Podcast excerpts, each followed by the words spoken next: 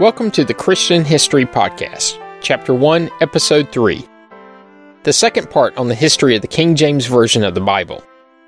Last week, I covered the history leading up to the translation, gave a brief biography of a few of the men involved, and covered the rules dictated by King James.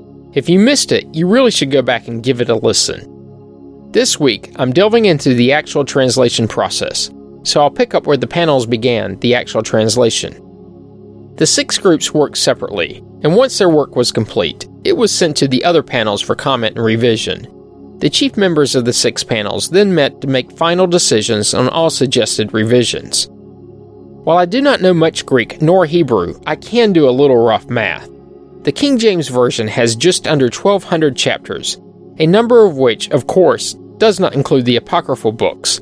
That means, on average, given the number of translators, a single translator was responsible for translating 30 chapters, and some of you think it's very hard to just read the Bible.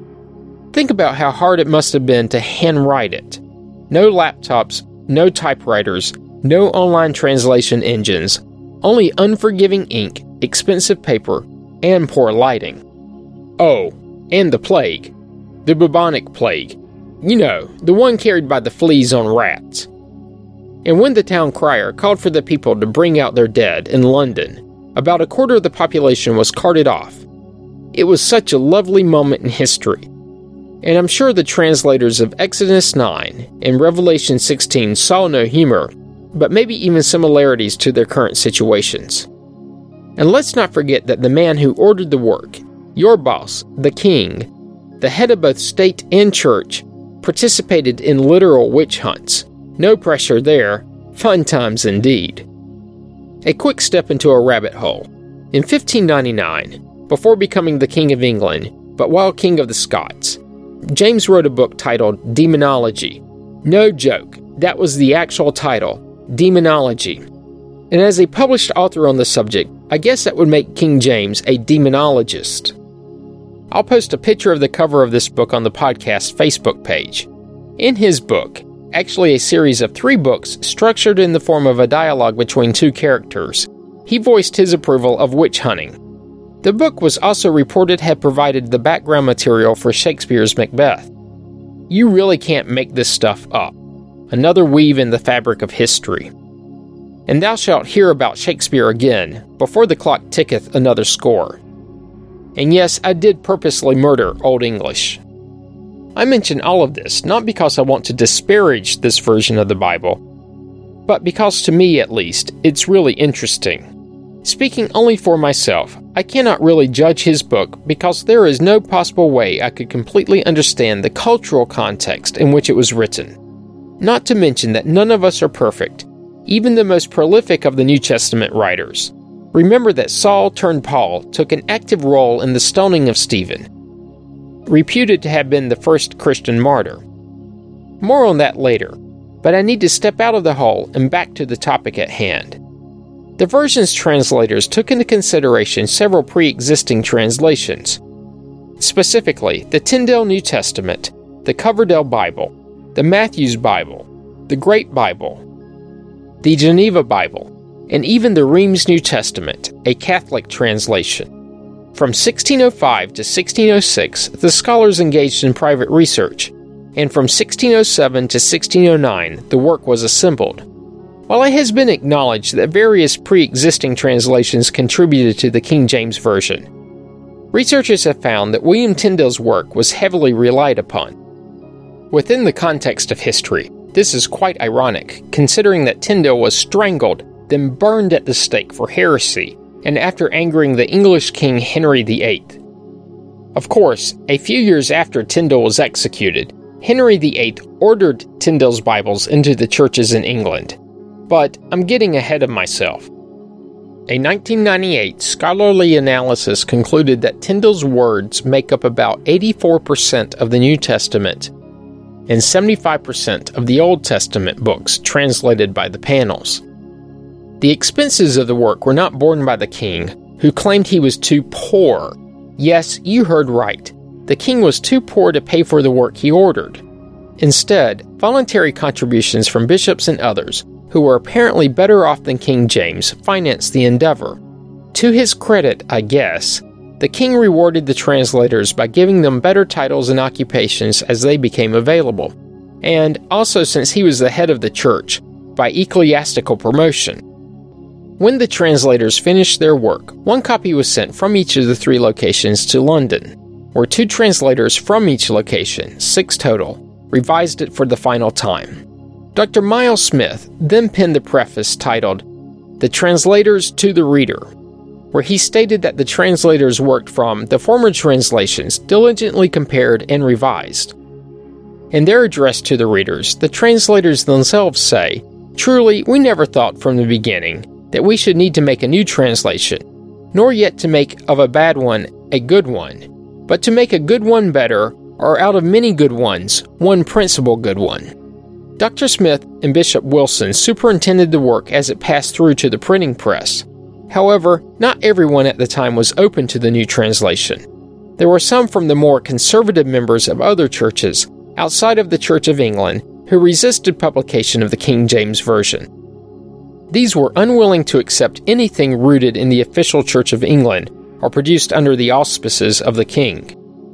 The work was made available to the public in 1611 in a folio form about 17 inches tall and 15 inches wide, and weighing nearly 30 pounds, just under 14 kilograms. Its size demonstrated the intent for it to be used primarily on the pulpit to which it was chained. After all that work, I guess they didn't want it to end up on eBay. My thought concerning its mammoth size, and this is purely speculative, is that someone dropped it from the second or third floor, and when it landed, they all thought it sounded like an A. Two editions of that large Bible are recognized as having been produced in 1611, and there were several differences between the two. First, the two editions had distinctively different covers, but it has also been speculated that in some instances these covers were interchanged. One cover was woodcut, similar to what had been used on the earlier Bishop's Bible, and the other was a refined copperplate engraving.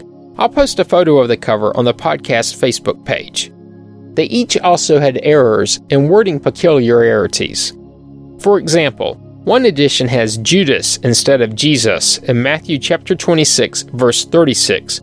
Oops, that's not a minor error. The other has a part of a verse repeated in Exodus chapter 24 verse 10, forming what printers have dubbed a doublet. In Genesis chapter 10 verse 16, one copy reads Emerite, spelled with an E, and the other reads Amorite, spelled with an A.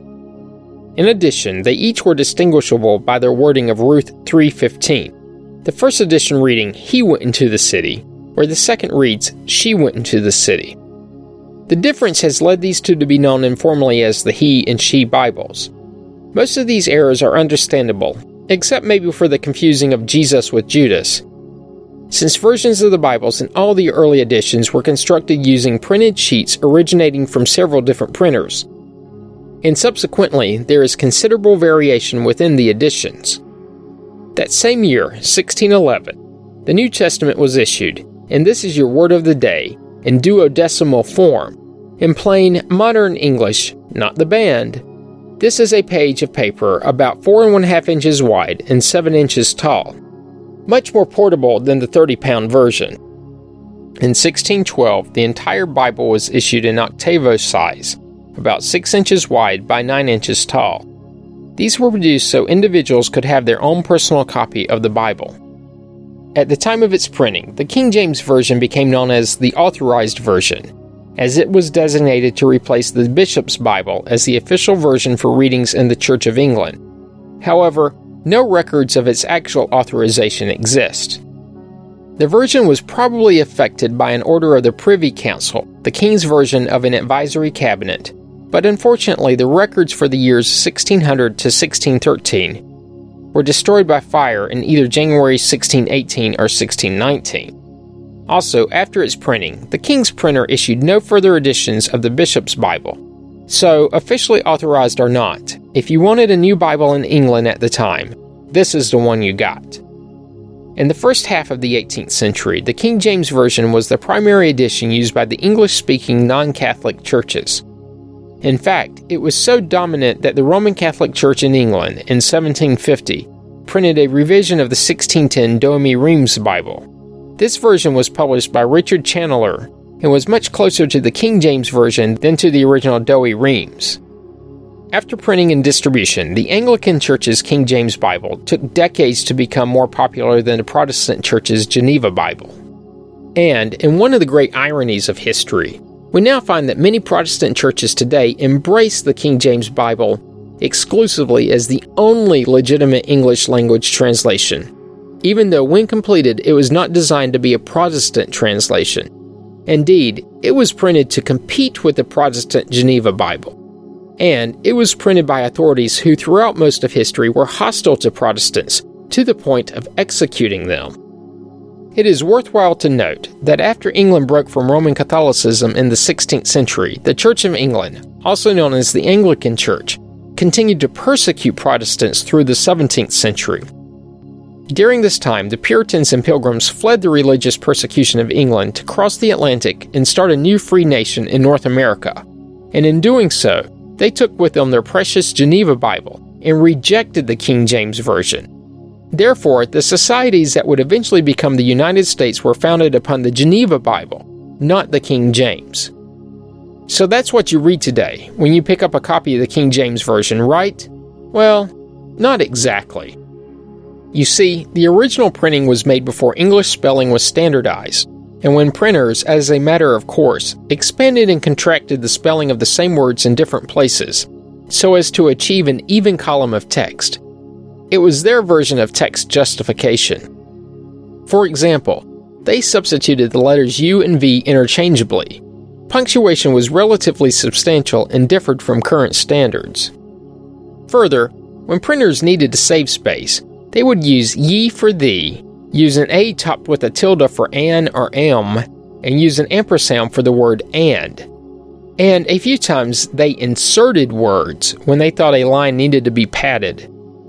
By the mid 1700s, there had become a wide variation in the printed text of the version, along with an unbelievable buildup of misprints, to the point that the version had become what many contemporaries considered to be shameful. Therefore, the universities of Cambridge and Oxford both sought to update the standard text.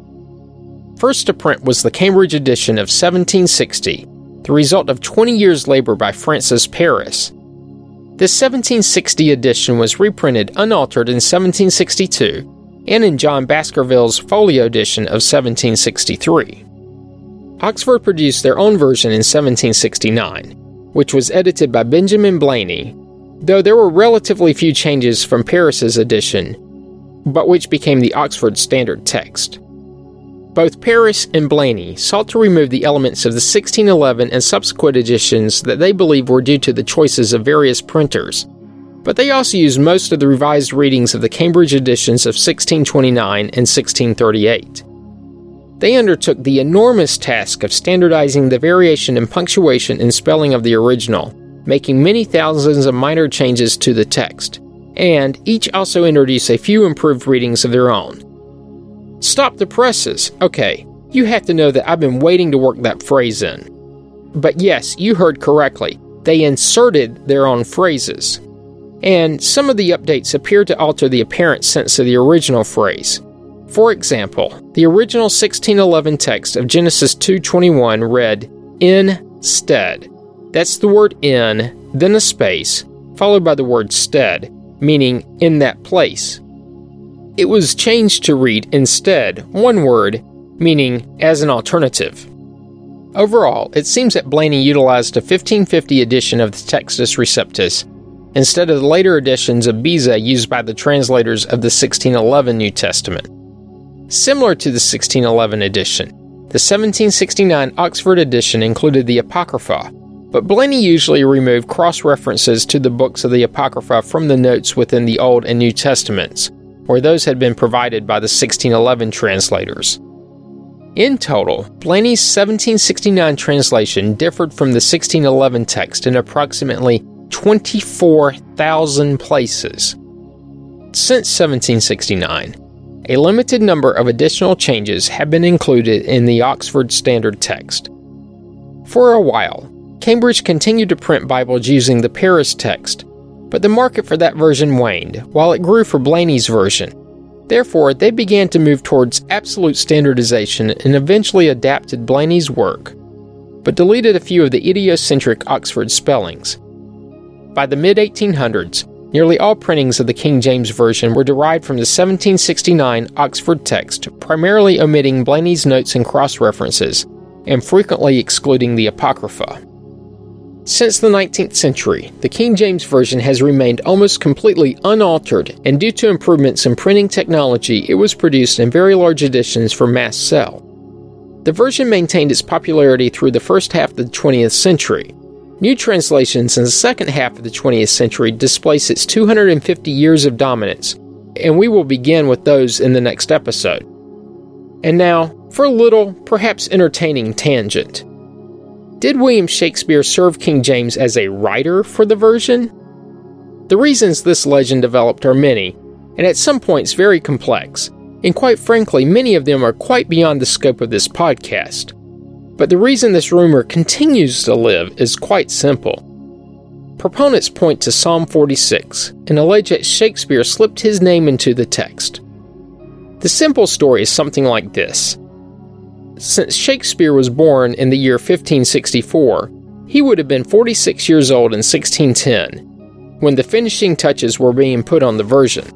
In the King James Version, if you count down 46 words from the top of Psalm 46, not counting the title, you read the word shake. Then, if you omit the word Selah and count 46 words from the bottom, you find the word spear. Go ahead and pause the podcast and look it up. Unless, of course, you are driving. Then I guess you'll just have to trust me. The theory is that Shakespeare must have tinkered with the text and added his signature. How else could one account for all those 46s to work out quite so well? As if that were not enough, William Shakespeare is an anagram of Here I Was, like a psalm. But reality, as usual, is not quite that simple. History has preserved the names of the roughly four dozen King James Bible translators.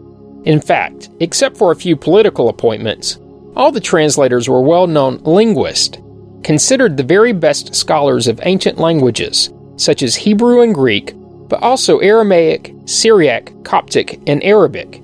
Many were also excellent writers. But they were chosen for a different reason. The translators were not concerned with what we think of as literary style, and they undoubtedly were not striving to construct a lasting work of English prose. Their charge, from the king himself, was to produce the most accurate English translation possible of the Bible. Remember the 15 rules? History has captured that their effort involved countless hours of disputations of the smallest details of language grammar, vocabulary, syntax, comparison of words, verses, clauses in the ancient languages, as well as contemporary translations in European languages. In previous English Bibles, including Tyndale, Coverdale's Great Bible, Geneva, Bishops, and Rheims. There were also discussions of ancient history, theology, and archaeology. Since literal accuracy was the goal, prose took a back seat. In addition, Shakespeare, according to scholars, was not well versed in Latin nor Greek. By my personal standards, Shakespeare's Latin was pretty good. He just wasn't remarkable as a scholar on the subject. There is scant evidence, though, that Shakespeare had anything beyond grammar school Greek, and likely no Hebrew at all. And remember, Psalms was translated from Hebrew. Therefore, he did not possess the basic skills necessary for Bible translation, especially that of Psalms. He was also not a member of the clergy and since many of the clergy of the period considered what we refer to as playwrights and actors to be morally equivalent to brothel keepers, it's almost inconceivable anyone would have considered him as a candidate for the translation team. Well, almost. In addition, although Shakespeare's works and the King James Bible have been acclaimed as the greatest examples of English literature since at least the Victorian era, scholars do not consider them to be similar. Specifically, Shakespeare wrote acceptable prose, but he more often wrote in verse, with the metaphorical density of his language and his invention of words and idioms setting him apart from other playwrights. But on the other hand, the King James Bible is entirely in prose and generally avoids complex metaphor, except possibly for the parables. But those were also literally translated. Further, the vocabulary of this version of the Bible is extremely limited. To a modern layperson, the King James Version sounds like Shakespeare, but only on the surface. It's written with a vocabulary modern speakers do not use and in a style they're completely unaccustomed to. To a linguist, the language, syntax, and structure of Shakespeare and the King James Version aren't even close to being similar. But the final nail in the coffin of connection is quite simple. The one piece of evidence that forms the basis of the entire legend is the word use and word count. But this concept has many problems. First, the 46 count from the end of the chapter has to leave out the word Selah. It's not a word from the actual psalm, but an indicator of performance, of which even modern scholars are unsure of its meaning. Yet, there it is on the page, and if you include it, the word spear is 47 words from the end, not 46. Furthermore, and most importantly, shake and spear are in many earlier English Bible versions as well, in roughly the same places, between 45 and 47 words from beginning and end. Wait, stop the record just for emphasis. The words were in earlier translations, in the same places, translations that predate Shakespeare's birth. The plausibility is quickly evaporating. And for the anagram, well, I guess his mother was in on it too. That's the episode for this week. Join me next week when I dive into the New Revised Standard Version. As I mentioned last week, you can find information about the podcast on the internet at ChristianHistoryPodcast.com. Comments, questions, and essentially any correspondence can be sent to comments at ChristianHistoryPodcast.com. You can also find the Facebook page by searching the term Christian History Podcast as three separate words. Thanks for listening, and have a great week.